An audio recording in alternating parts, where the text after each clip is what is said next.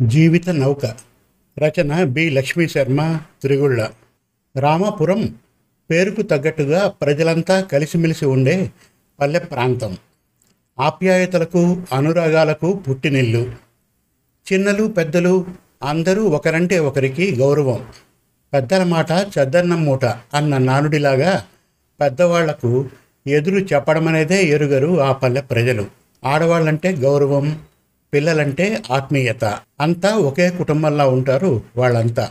ఎవరింట్లో కష్టం వచ్చినా తమకే వచ్చినంతగా బాధపడతారు. ఎవరింట్లో శుభకార్యం జరిగినా తమ ఇంట్లోనే జరుగుతున్నంత హడావిడి చేస్తారు. ఆ ఊరిలో ప్రతి ఒక్కరి ఇలవేలుపు తండ్రి మాట జవదాటని శ్రీరామచంద్రుడే. ఊరు చిన్నదే అయినా బస్సు సౌకర్యం ఉంది. పదవ తరగతి వరకు బడి ఉంది. చిన్న గ్రామ పంచాయతీ కూడా ఉంది. కానీ ఎప్పుడు దాని అవసరం ఆ ఊర్లో ఎవరికీ రాలేదు. ఎందుకంటే ఐకమత్యమే వారి బలం బలగం. అందుకే వాళ్ళలో ఎప్పుడూ జగడాలు రాలేదు. ఆ ఊరి బడిలో కృష్ణమాచార్యులు అనే పేరు గల బడిపంతులు ఉన్నాడు. అతనికి ఎంతసేపు ఎవరికైనా ఏమైనా చిన్న చిన్న సమస్యలుంటే చక్కబరచడం అందరికీ నీతి పాఠాలు వల్లించడమే తెలుసు గాని ఎవరి దగ్గర చేయి చాచిన పాపాన పోలేదు. అతనికి నలుగురు కొడుకులు అనుకూలవతి అయిన భార్య కామాక్షమ్మ. పిల్లలందరినీ అంతో ఇంతో చదివించి పెళ్ళిళ్ళు చేసి ఎవరి దారిన వాళ్ళను పంపించాడు. తనకొచ్చే చిన్నపాటి బడుపంతులు జీతం మీదనే సంసారాన్ని ఈదుకొచ్చాడు. బాధ్యతలన్నీ అయిపోయాయి. బడిలో కూడా పదవీ విరమణ అయిపోయింది. వచ్చిన డబ్బును కొడుకులు అడక్కముందే తలో ఇంత పంచిచ్చాడు. తనకంటూ ఉన్న ఇల్లు తనకొచ్చే పదిహేను వందల పింఛలు మాత్రమే అతని ఆస్తి. ఏమయ్యా? ఉన్నదంతా పిల్లలకు ఊడ్చిపెడుతున్నావు. రేపు మన గతి ఏమిటో ఆలోచించావా? రోగం వచ్చినా నొప్పి వచ్చినా మన దగ్గర డబ్బుండాలి కదా. సమయానికి వాళ్ళ దగ్గర లేదనుకో అప్పుడు ఏం చేస్తావయ్యా? అడిగింది కామాక్షమ్మ చూస్తూ ఊరుకోలేక ఉన్నదంతా పిల్లలకు పంచిపెడుతూ ఉంటే. అబ్బా ఏమిటి కాముడు నువ్వు మరీను? నేనెవరికో పరాయి వాళ్ళకు మన సొమ్మంతా దానం చేస్తున్నట్టు బాధపడుతున్నావు. మన పిల్లలకే కదా ఇస్తున్నాను. వాళ్ళకి కాకపోతే ఇంకెవరికి ఇస్తాను చెప్పు. ఎప్పుడైనా ఇచ్చేయాల్సిందే కదా. అవునా కాదా? అని అడిగాడు. భార్యకు నచ్చ చెబుతూ ఏమోనయ్యా నీ పైసా నీ ఇష్టం వచ్చినట్టు చేసుకో. నాదేం పోతుంది గనుక? పట్టమంటే పాము కోపం విడవమంటే కప్ప కోపం. ఎందుకు వచ్చిన బాధ నాకు?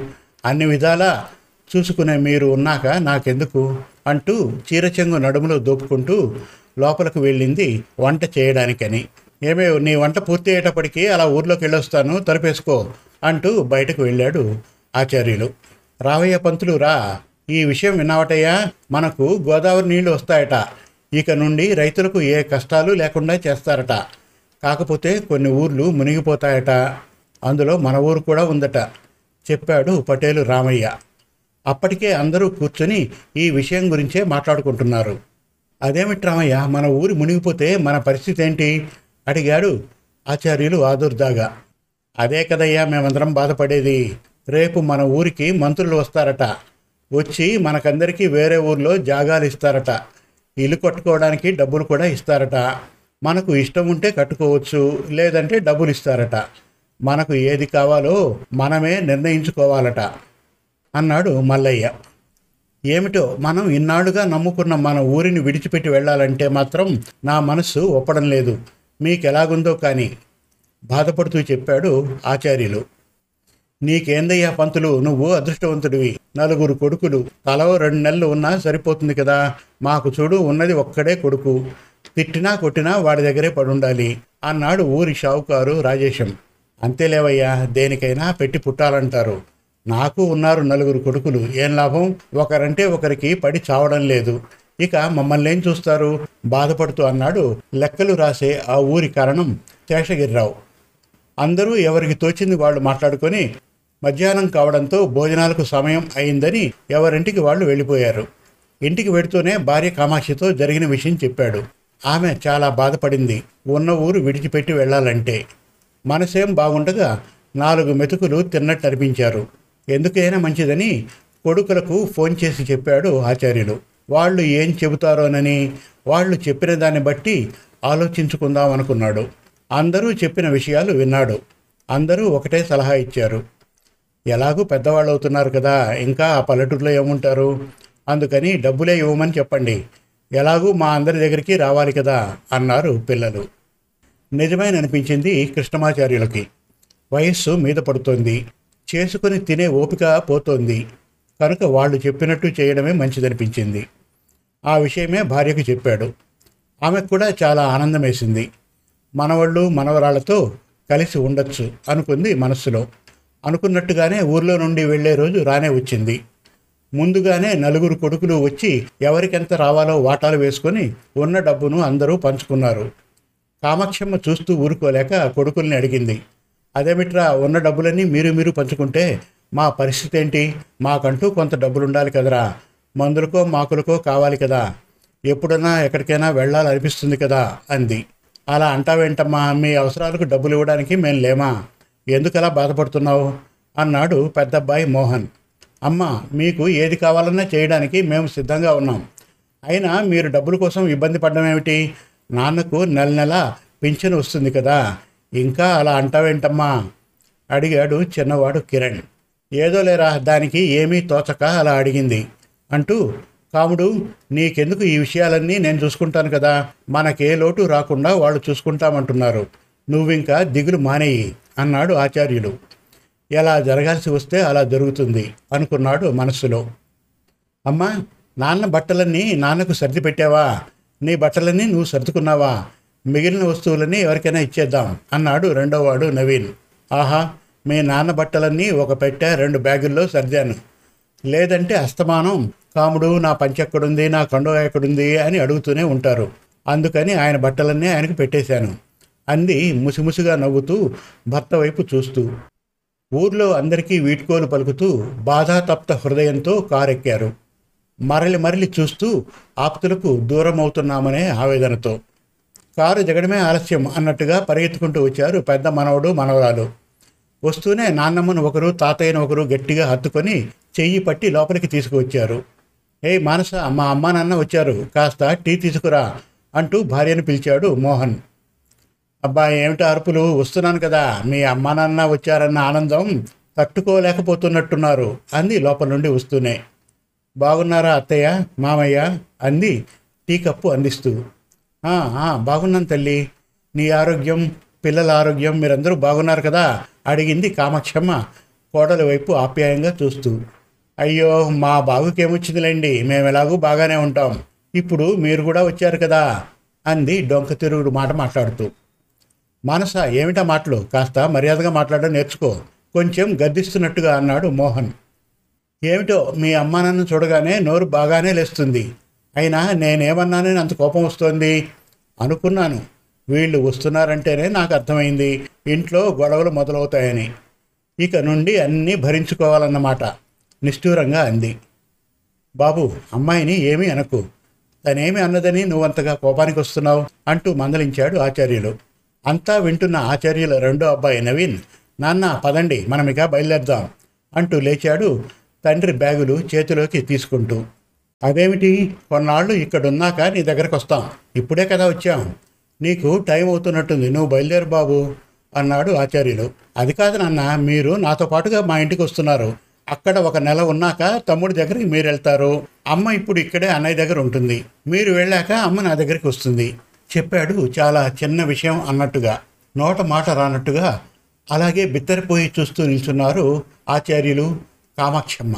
బాబు మమ్మల్ని పచ్చుకుంటున్నారా పెళ్ళైన ఇన్నేళ్ళలో మేమేనాడు విడిచిపెట్టి ఉండలేదు. ఇప్పుడు మీ కారణంగా దూరం ఉండవలసి వస్తోంది. బాగుంది బాబు చాలా బాగుంది అన్నాడు బాధతో అది కాదు నాన్న మీరిద్దరూ ఒకే దగ్గర ఉన్నారనుకోండి అమ్మకైనా మీకైనా ఏదో ఇబ్బంది వచ్చిందనుకోండి. ఆహా ఊరికే అంటున్నాను. ఏదైనా ఇబ్బంది వస్తే హాస్పిటల్కు ఖర్చులు వగైరా చాలా అవుతాయి కదా. అందుకని తలా కొన్ని రోజులు ఉండ ఉండమంటున్నాను. అంతే కదరా అన్నయ్య నువ్వు కూడా చెప్పరా అన్నాడు అన్నవైపు చూస్తూ. మాకు ఎవ్వరూ ఏమీ చెప్పొద్దు మాకన్నీ అర్థమయ్యాయి. మీకెలా నచ్చితే అలానే చేయండి. కాముడు నేను వెళ్ళొస్తాను. వీళ్ళు చెప్పినట్టుగా మనం నడుచుకుందాం సరేనా? అంటూ భార్య దగ్గరకు వచ్చి నిల్చున్నాడు. ఏమయ్యా ఇదెక్కడి న్యాయం? మిమ్మల్ని విడిచి నేను ఉండడం ఏమిటి? నేను మీతో పాటే వస్తాను. మనలను విడదీయడానికి వీళ్ళెవరు? అంటూ చీరకొంగు నోట్లో కూకుకొని బావురు మంది కామాక్షమ్మ. కాముడు కొన్ని రోజులు ఓపిక పట్టు. పరిస్థితులు చక్కబడే వరకు అలా ఉంటుంది అంటూ భార్యను ఓదారుస్తూ గబగబా వెళ్ళిపోయాడు ఆచార్యులు. పెద్ద కోడలి ప్రేమ చూశాక కడుపు నిండిపోయింది. ఇక రెండో కోడలు ఎలా ఉంటుందో వెళ్తే కానీ తెలియదు అనుకుంటూ ఉండగానే ఇల్లు వచ్చేసింది. రండి మామయ్య బాగున్నారా? అత్తయ్య బాగున్నారా? చేతిలో ఉన్న బ్యాగ్ తీసుకుంటూ నవ్వుతూ పలకరించింది కోడలు రాధ. బాగున్నాను తల్లి. పిల్లలు మీరందరూ బాగున్నారు కదా? అడిగాడు. మనసులో మాత్రం పర్వాలేదే కోడలు బాగానే పలకరించింది. ఎంతైనా పెద్ద కుటుంబంలో నుండి వచ్చిన పిల్ల కదా. మంచి చెడు తెలిసే ఉంటుంది అనుకున్నాడు. పిల్లలు కొడుకు కోడలు అందరూ కలిసిమెలిసి బాగానే ఉన్నారు. అప్పుడే వారం రోజులు గడిచిపోయింది. ఏమిటో తెలియనే లేదు అనుకున్నాడు ఆచార్యులు. ఒకరోజు రాత్రి నిద్ర పట్టక పక్క మీద అటు ఇటు దొర్లుతున్నాడు. పక్క రూమ్లో నుండి కొడుకు కోడలు మాట్లాడుకునే మాటలన్నీ వినపడుతున్నాయి వాళ్ళకు కూడా నిద్ర రానట్టుంది అనుకున్నాడు. వాళ్ళ మాటలు వినవద్దు అనుకున్నా గట్టి గట్టిగా మాట్లాడుతూ ఉంటే అందులో తన గురించి వస్తూ ఉంటే వినకుండా ఉండలేకపోయాడు. ఏమండి? మీ నాన్నను ముప్పొద్దులా మేపడానికైనా ఇక్కడికి తీసుకువచ్చింది. చిన్న చితకా పనులన్నా చేసి పెట్టాలి కదా. ఆ మాత్రం కూడా తెలియదా ఆ ముసలాయనకు? పొద్దుస్తమానం టీవీ ముందు కూర్చోకపోతే పిల్లల్ని స్కూల్ నుండి తీసుకురావడం చెట్లకు నీళ్ళు పోయడం అవసరమైతే నాకు కూరగాయలు కట్ చేసి ఇవ్వడం అలాంటివన్నీ చేయొచ్చు. కమ్మగా పుల్లగా చేసి పెడుతూ ఉంటే ఇది బాగుందమ్మా అది బాగుందమ్మా అంటూ లొట్టలేసుకొని తినడం మాత్రం తెలుసు. కొడుకుతో కోడలు చెప్తున్న మాటలన్నీ వింటే కడుపులో తిప్పినట్టయింది ఆచార్యులకి. కొడుకు ఏమంటాడోనని మళ్ళీ వినసాగాడు. రాధా నీకన్నీ తొందరేనే. మా నాన్న వచ్చి వారం రోజులే కదా అయింది. ఇక అన్నీ అలవాటు చేద్దాం. బయట పనులు కూడా చేస్తారు. అదే కూరగాయలు తేవడం షాపు నుండి సరుకులు తేవడం ఇవన్నీ ఆయనకే అప్పచెబుదాం. ఎందుకంటే ఆయన పింఛన్ డబ్బులు ఎలాగో మనకి ఇవ్వరు అడిగామనుకో మన మనల్ని వేరే విధంగా అర్థం చేసుకుంటారు. అందుకని ఆయన చేతనే ఆ డబ్బులన్నీ ఖర్చు పెట్టిద్దాం. సరిపోతుంది కదా? అన్నాడు భార్యను దగ్గరకు తీసుకుంటూ. అబ్బో ఎన్ని తెలివితేటలండి మీకు. ఏమో అనుకున్నాను మీ గురించి. పర్వాలేదు. ముందు చూపు చాలానే ఉంది. నవ్వుతూ భర్త జుట్టును తన వేళ్ళతో తిప్పుతూ అంది. అంతా విన్న తర్వాత ఆచార్యుల మనస్సు బాధతో విలవిల్లాడింది. ఎంత స్వార్థ చింతన మనుషులకి. కన్న తల్లిదండ్రులనే స్వార్థానికి ఉపయోగించుకునే మూర్ఖుల్నా తను కన్నది. ఇందుకోసమైనా ఆ కపట ప్రేమలు ఒలకబోసింది దేవుడా ఎలాంటి సంతానాన్ని ఇచ్చావయ్యా? మేమేం పాపం చేశామని? నా పరిస్థితే ఇలాగా ఉంది అంటే ఫోన్ చేసి మాట్లాడదామన్నా ఆ ఫోన్ వాళ్ళ రూమ్లో ఉంటుంది. పాపం అమాయకురాలు కాముడు. ఎలా ఉందో? నోరెత్తలేదు. కన్న కొడుకుతో చెప్పుకోలేదు. కడుపున పుట్టిన పిల్లలే కన్న కడుపును అర్థం చేసుకోకపోతే ఇంకా ఎవరికి చెప్పుకోగలం? చూద్దాం. కొన్నాళ్ళు ఓపికతో మిగతా వాళ్ళ సంగతి కూడా తెలిసాక అప్పుడు ఆలోచిస్తాను అనుకున్నాడు. ఉదయం కొడుకు కోడలు లేచేసరికి తను చేయవలసిన పనులన్నీ చేసి పెట్టాడు. అన్నీ చూసి కొడుకు కోడలు ఒక్కసారిగా ఆశ్చర్యపోయారు. రాధా మన మాటలేం మా నాన్న వెళ్ళలేదు కదా? వింటే వినివ్వండి. మనం చెప్పాల్సిన అవసరం లేకుండా పోయింది. ఎవరైనా అడిగినా మనకేం తెలీదు వద్దన్నా ఆయనే అలా చేస్తారు అని చెబుదాం అంది. ఇదేదో మామూలు విషయం అన్నట్టుగా. నవీన్కు తండ్రి ముఖం చూడడానికి ఇబ్బందిగా ఫీల్ అయ్యాడు. అనుకున్నట్టుగానే ఏ గొడవలు లేకుండా నెల రోజులు గడిచిపోయాయి. ఎందుకు గడవు అన్ని పనులు ఆయనే చేస్తున్నారాయే ఇంటికి కావలసిన సరుకులు తెస్తున్నారు. ఇక గొడవ పడాల్సిన అవసరం ఏముంది? సమయానికి ఇంత ముద్ద పడేయడమే కదా. అందుకే సాఫీగా గడిచిపోయింది. ముందుంది ముసళ్ళ పండగ అన్నట్టు మూడో వాళ్ళింటికి వెళ్తే గాని బయటపడదు అనుకుంటూ ఉండగానే వచ్చాడు మూడోవాడు జగన్. నాన్న బాగున్నారా? మీరు తయారుగానే ఉన్నారు కదా పదండి. ఆటోను నిలబెట్టిచ్చాను. నాకు అట్టే టైం లేదు. మిమ్మల్ని ఇంట్లో దిగబెట్టి మేము ఆఫీస్కి వెళ్ళిపోవాలి అంటూ తొందర చేశాడు. అయ్యో అంత తొందర అయితే ఎలారా? ఈరోజు మీ అమ్మ వస్తుంది. దాన్ని చూశాక వెడదాం. మీ అన్నయ్య వదిన కూడా లేవాలి కదా వాళ్ళు లేచాక చెప్పి వెళ్దాం. నేను తయారుగానే ఉన్నాను అంటూ లేచి వెళ్ళి ముందే సర్ది పెట్టుకున్న తన పెట్టా బ్యాగు తెచ్చుకున్నాడు. అబ్బా నాన్న మీ పెద్దవాళ్ళతో వచ్చిన చిక్కులివే. చెప్పిన మాటలు అర్థం చేసుకోరు. అమ్మను చూసి ఎన్నాళ్ళయింది? మహా అయితే నెల రోజులు. అంతే కదా? అమ్మను చూడకుండా ఆ మాత్రం ఉండలేనట్టున్నారు. నేను తర్వాత అన్నయ్యకు ఫోన్ చేసి చెబుతాను. ముందు మీరు నడవండి అంటూ పెట్టి చేతిలోకి తీసుకున్నాడు. మారు మాట్లాడకుండా బ్యాగ్ చేతిలోకి తీసుకున్నాడు ఆచార్యులు. కొడుకు మాటలకు చివుక్కుమంది మనస్సు. దారిలో ఎవరు ఎవరితో మాట్లాడుకోలేదు. జగన్ డబ్బు మనిషి. అందుకే అతని ఆలోచనలన్నీ వ్యాపారం గురించే ఆలోచిస్తూ ఉంటాడు. ఆయనకు తగ్గ ఇల్లాలు పద్మ. ఆమె చేసే ఉద్యోగం ప్రైవేట్ స్కూల్లో టీచరు. దానికే ఏదో పెద్ద ఆఫీసర్లా బీరాలు పోతుంది. ఇక పిల్లలైతే ఏ అమెరికాలోనో పుట్టి పెరిగిన వాళ్ళలా ఉంటారు. అవునులే మీకెలా తెలుస్తాయి మా ప్రేమానురాగాలు? మా పెళ్ళి అయిన దగ్గర నుండి మేము విడిగా ఉన్నదే చాలా తక్కువ. మీ ప్రేమలు నీటి మీద రాతల్లాంటివి. కానీ మా ప్రేమలకు బీటలు వారుడు తెలియదు అనుకున్నాడు మనస్సులో. మామయ్య వచ్చారా? రండి మీకోసమే ఎదురు చూస్తున్నా మీకు అన్నీ అప్పచెప్పి వెళ్ళిపోదాం అనుకుంటున్నాను నేను వెళ్ళిపోయాక మీరు ఏం దొరక్క ఇబ్బంది పడతారో అని ఆలోచిస్తూ ఉన్నాను. త్వరగా రండి మామయ్య తను హడావిడి పడుతూ చెప్పింది. భర్తకు తగ్గ భార్యనే అనుకున్నాడు. మూడో కోడల్ని చూసి అవును ఇంతకీ ఏమప్ప చెప్తుందో పిల్లల్నా? లేక నాకు తినడానికి అన్నీ చేసి పెట్టి దొరక్క ఇబ్బంది పడతానేమో అని అనుకుంటుందేమో. మాట తీరు చూస్తే బాగానే ఉందనుకుంటూ తన కోసం కేటాయించిన క్రింది గదిలో బ్యాగు అవి పెట్టుకొని గబగబా పైకి వచ్చాడు. మామయ్య ఇలా చూడండి ఈ రోజుకు మీకు వంట చేశాను. మేమెవ్వరం ఇంట్లో నుండి టిఫిన్ బాక్సులు తీసుకువెళ్ళాం. అందరం బయటనే తింటాం. ఉదయం టిఫిన్ మాత్రం ఇంట్లో చేస్తాం. మీకు టిఫిన్కు ఏ ఇబ్బంది లేదు. ఎటొచ్చి వంట చేసుకోవడమే అంది నవ్వుతూ. అదేంటమ్మా మీరందరూ తినకుండానే వెళ్ళిపోతారా? మరి నా ఒక్కడి కోసం నువ్వు కష్టపడడం ఎందుకు? నాకు అంతో ఇంతో వంట వస్తుంది. నేను చేసుకుంటాలేమ్మా చెప్పాడు కోడలికి. బాగుంది. అక్కడ చాకరీ చేస్తే కనీసం ఇంత మెతుకు పడేసేవాళ్ళు. ఇక్కడ ఆ పని కూడా నేనే చేసుకోవాలి. కర్మ అనుకుంటూ నుదురు పట్టుకున్నాడు. అయ్యో ఏమైంది మామయ్య? అలా నుదురు పట్టుకున్నారు? తలనొప్పిగా ఉందా? అడిగింది ప్రేమ వలకబోస్తూ ఉన్నట్లు. అబ్బాయి ఏం లేదమ్మా. సరే మామయ్య మీరు వండుకునేటప్పుడే మా కోసం కూడా కాస్త చేసి పెట్టండి. వచ్చాక వేడి చేసుకోవచ్చు. మరి నేను వెళ్తాను అంటూ చెప్పవలసినవన్నీ చెప్పి వెళ్ళిపోయింది. పిల్లల కోసం అటు ఇటు చూశాడు.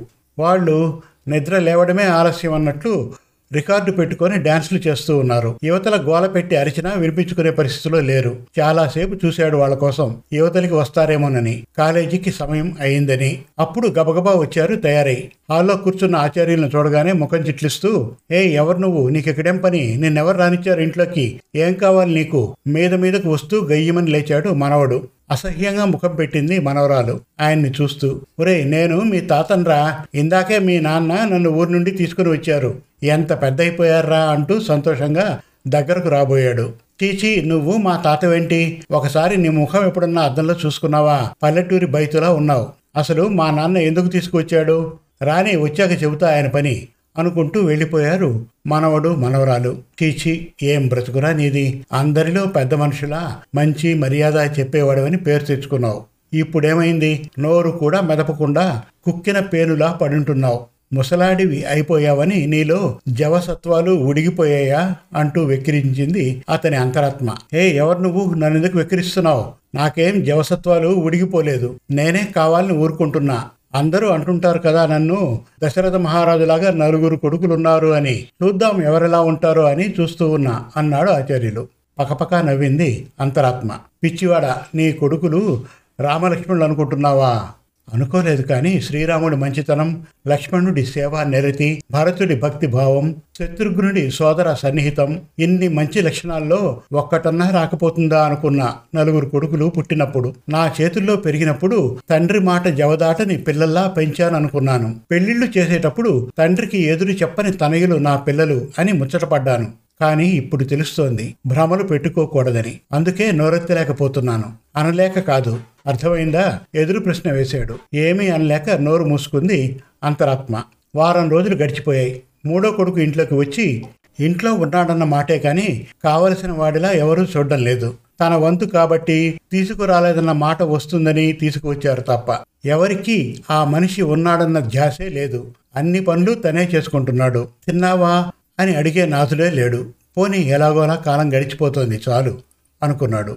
నాలుగో కొడుకింటికి బయలుదేరాడు. అతనికి రావడం కుదరదని ఆటో పంపించాడు. పాపం కామాక్షిని చూసి మూడు నెలలవుతోంది. ఎలా ఉందో ఏమిటో లోకం పోకడ తెలియని అమాయకురాలు. ఎంతగా ఆడిపోసుకుంటున్నారో తన్ని. కనీసం ఫోన్ చేసి ఒక్కసారన్నా అమ్మతో మాట్లాడతావా అని అడిగిన పాపాన పోరు. పోనీలే ఇంకెంత? ఈ నెల రోజులు గడిచాయంటే నెల రోజులు ఎందుకు ఈసారి కనుక నాలుగో వాడింట్లో ఏమైనా ఇబ్బంది కనిపించని. ఇక ఊరుకునేది లేదు. తాడో పేడో తేల్చేసుకుంటా. కలో గంజో తాగైనా మా బతుకులు మేం బతుకుతాం అనుకుంటూ చిన్న కొడుకు ఇంట్లోకి అడుగుపెట్టాడు. బెల్లు కొట్టగానే బనియన్ లుంగి మీద ఉన్న చిన్న కొడుకు వచ్చి తలుపు తీసి షరా మామూలే అన్నట్టు పలకరించాడు. ఆ పలకరింపులో ఆప్యాయత లేదు ఆదరణ అంతకంటే లేదు. కోడలైతే పక్కింటి వాళ్ళను పలకరించినట్టు పలకరించింది. ఏమండి మీ నాన్నను ఆ రూమ్లోనే ఉండమనండి. తనకు అన్నీ అందులోకే పంపిస్తామని చెప్పండి అంది నాలుగో కోడలు ముఖమంతా అసహ్యంగా పెడుతూ. అలాగే లేవే అంటూ నాన్న మీ బ్యాగు అవి తీసుకురండి ఈ రూమ్లో పెట్టుకుందరు గాని చెప్తూ ముందుకు వెళ్ళాడు కానీ తండ్రి బ్యాగ్ తీసుకువెళ్ళాలన్న మర్యాద కూడా లేని మర మనిషి సమయానికి పళ్ళెం తెచ్చుకుంటే ఇంత కూడు పడేస్తుంది కోడలు. టీ టిఫిన్లు అనే మాటే లేదు. అవసరమైతే తప్ప రూమ్లో నుండి బయటికి రావడానికి కూడా లేకుండా కట్టడి చేసింది ముందే. పిల్లల్ని ఎప్పుడైనా దగ్గరకు తీసుకుందామని చూస్తే రోగిష్టి వాడిని చూసినట్టు చూసి వాళ్ళకు తలారా స్నానం చేయిస్తుంది. మనసంతా బాధతో విలవిల్లాడుతుంది ఆచార్యులకి. ఇవన్నీ ఒక ఎత్తైతే నిన్న కళ్ళారా చూసిన దాన్ని తట్టుకోలేకపోతున్నాడు. మగతగా కాస్త నిద్ర పట్టినట్టు ఉంది. వర్షం పడుతుందేమో గమనించలేదు. రోజు పని మనిషి ఉతికి ఆరేసిన బట్టలు తెచ్చుకొని తనే మడత పెట్టుకుని లోపల పెట్టుకునేవాడు. పెరట్లో నుండి గట్టి గట్టిగా అరుస్తున్న కోడలు పద్మ అరుపులకి ఒక్కసారిగా ఉలిక్కిపడి లేచాడు. ఏమైందో ఏమోనని అనుకుంటూ వచ్చాడు. పెరట్లోకి వర్షం పడుతూ ఉంది. మామగారి బట్టలు దూరంగా నిలబడి పొడవాటి కర్ర తీసుకొని ముక్కుకి బట్ట కట్టుకొని తీస్తూ ఉంది కోడలు. తినడం పడుకోవడం తెలుసు. తన పని కూడా వేరే వాళ్ళు చేసి పెట్టాలి. వర్షం పడిపోతుంది బట్టలు తెరిచిపోతాయి అనే ధ్యాస కూడా లేదు మనిషికి. అవునులే ఎందుకు తెలుస్తాయి? కమ్మగా పుల్లగా తిని నిద్రపోతే సరిపోతుంది. చీచి కంపు వాసన బట్టలు. పాపం పని మనిషి ఎలా ఉతుకుతుందో ఏమో. ఉండవు మరి. ముక్కుపొడం లేనిదే ముద్ద దిగదు. వ్యసనాలకేం తక్కువ లేదు. మనిషికి ఏళ్ళు వచ్చాయి కానీ బుద్ధులు మాత్రం మారవు. ఇంకా ఎన్నాళ్ళు ఈ తలనొప్పి అంటూ నోటికి వచ్చినట్టల్లా అంటూనే ఉంది. అన్నీ వింటున్న ఆచార్యులకు తన మీద తనకే అసహ్యం వేసింది. చీచి ఏం బ్రతుకు? ఇంత బ్రతుకు బ్రతికింది. చివరికి కోడల చేత నానా మాటలు పడ్డానిక. చీము నెత్తురు ఉన్నవాళ్ళైతే ఈ పాటికే గుండె పగిలి చచ్చేవాళ్ళేమో నేనింకా విని కూడా బతుకుతున్నానంటే ఎందుకోసం? ఆ నాకు అర్థమైంది. నా కామాక్షి కోసమేమో. అవును నా కాముడి కోసం నేను బ్రతకాలి. నేను ఎలాగైనా ఇక్కడి నుండి బయటపడి నా భార్యను నేను కలుసుకొని మా బ్రతుకు మేం బ్రతకాలి. అవును బ్రతకాలి. పిచ్చి పిచ్చిగా తనలో తానే మాట్లాడుకుంటూ నవ్వుకుంటూ తన రూంలోకి వెళ్ళాడు ఆచార్యులు. చేతికి వచ్చిన బట్టలు గబగబా పెట్టెలో సర్దుకున్నాడు. దాచుకున్న డబ్బులు తీసుకొని పెట్టె చేతిలో పట్టుకొని అంత వర్షాన్ని లెక్క చేయకుండా వడివడిగా అడుగులేసుకుంటూ బయలుదేరాడు గమ్యం వైపు. ఎదురుగా వస్తున్న రిక్షా అతను చూసి రిక్షా ఆపాడు. బాబయ్య ఇంత వాన పడుతుండాది. ఏదైనా బిరాన పొయ్యే పనుందా? రాబాబయ్య నా రిక్షాలో కూసో నే దిగబెడతాను అంటూ ఆపుకొని అడిగాడు పెద్ద మనిషి వర్షంలో తడుస్తూ వెళ్తూ ఉంటే చూడలేక రిక్షా అతన్ని ఎగాదిగా చూసి రిక్షా ఎక్కి మూడో కొడుకింటి అడ్రస్ చెప్పాడు. బాబయ్య నువ్వేమీ అనుకోకపోతే ఓ మాట అడుగుతా. ఇంత వానలో ఎందుకు వచ్చినావో నాకు సమజైతా లేదు అన్నాడు. తప్పదు కదా బాబు. అవసరం అనుకున్నప్పుడు వర్షమైనా ఎండైనా రాక తప్ప- తప్పదు.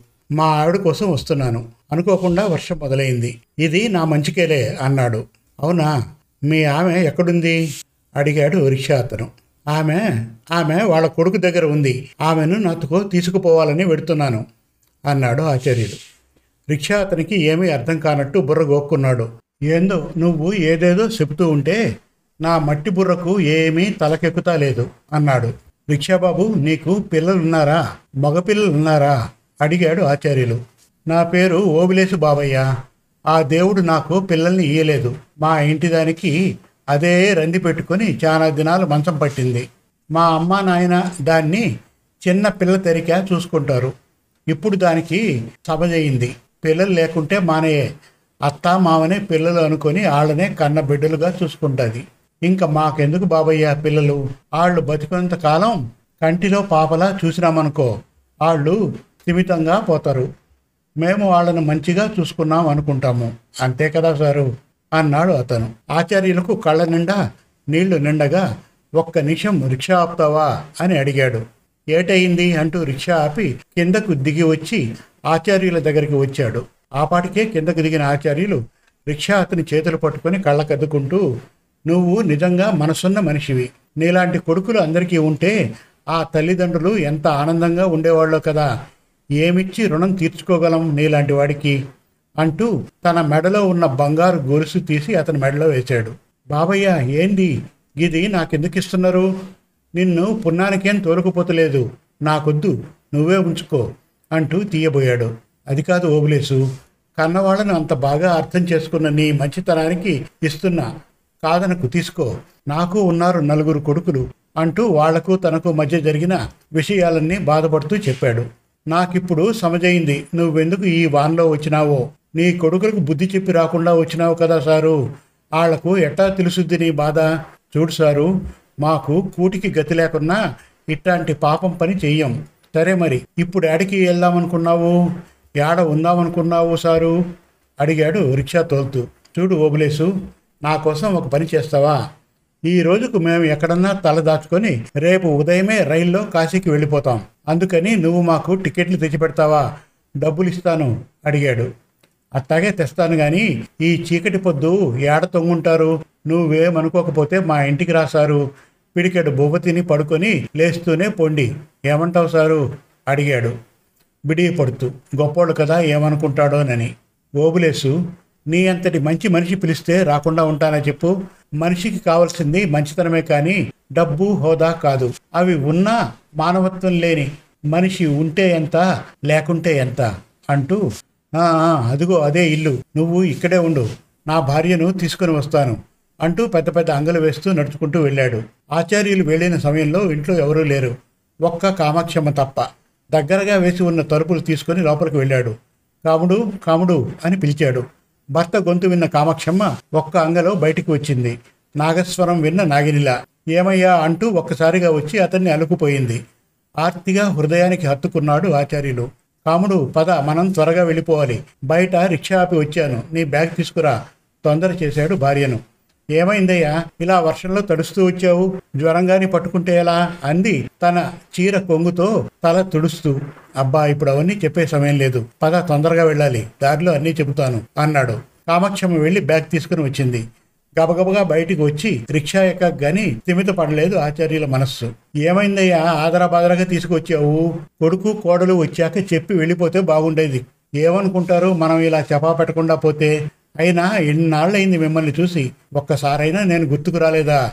కొడుకింట్లో కమ్మగా పుల్లగా తింటుంటే నేనెందుకు గుర్తుకుంటాను? అంది నిష్ఠూరంగా. ఒక్కసారి భార్యను యగాదిగా చూశాడు. ఎలా ఉండే మనిషి ఎలా అయిపోయింది?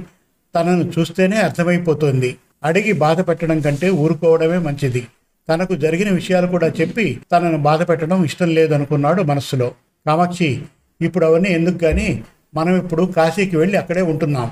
పిల్లలకు తెలిస్తే మనల్ని వెళ్ళనివ్వరని తొందర పెడుతున్నాను అన్నాడు. పోనీలేండి మంచి ఆలోచన చేశారు. మనకి వయసులో ప్రశాంత జీవనానికి మించిన మందు లేదు.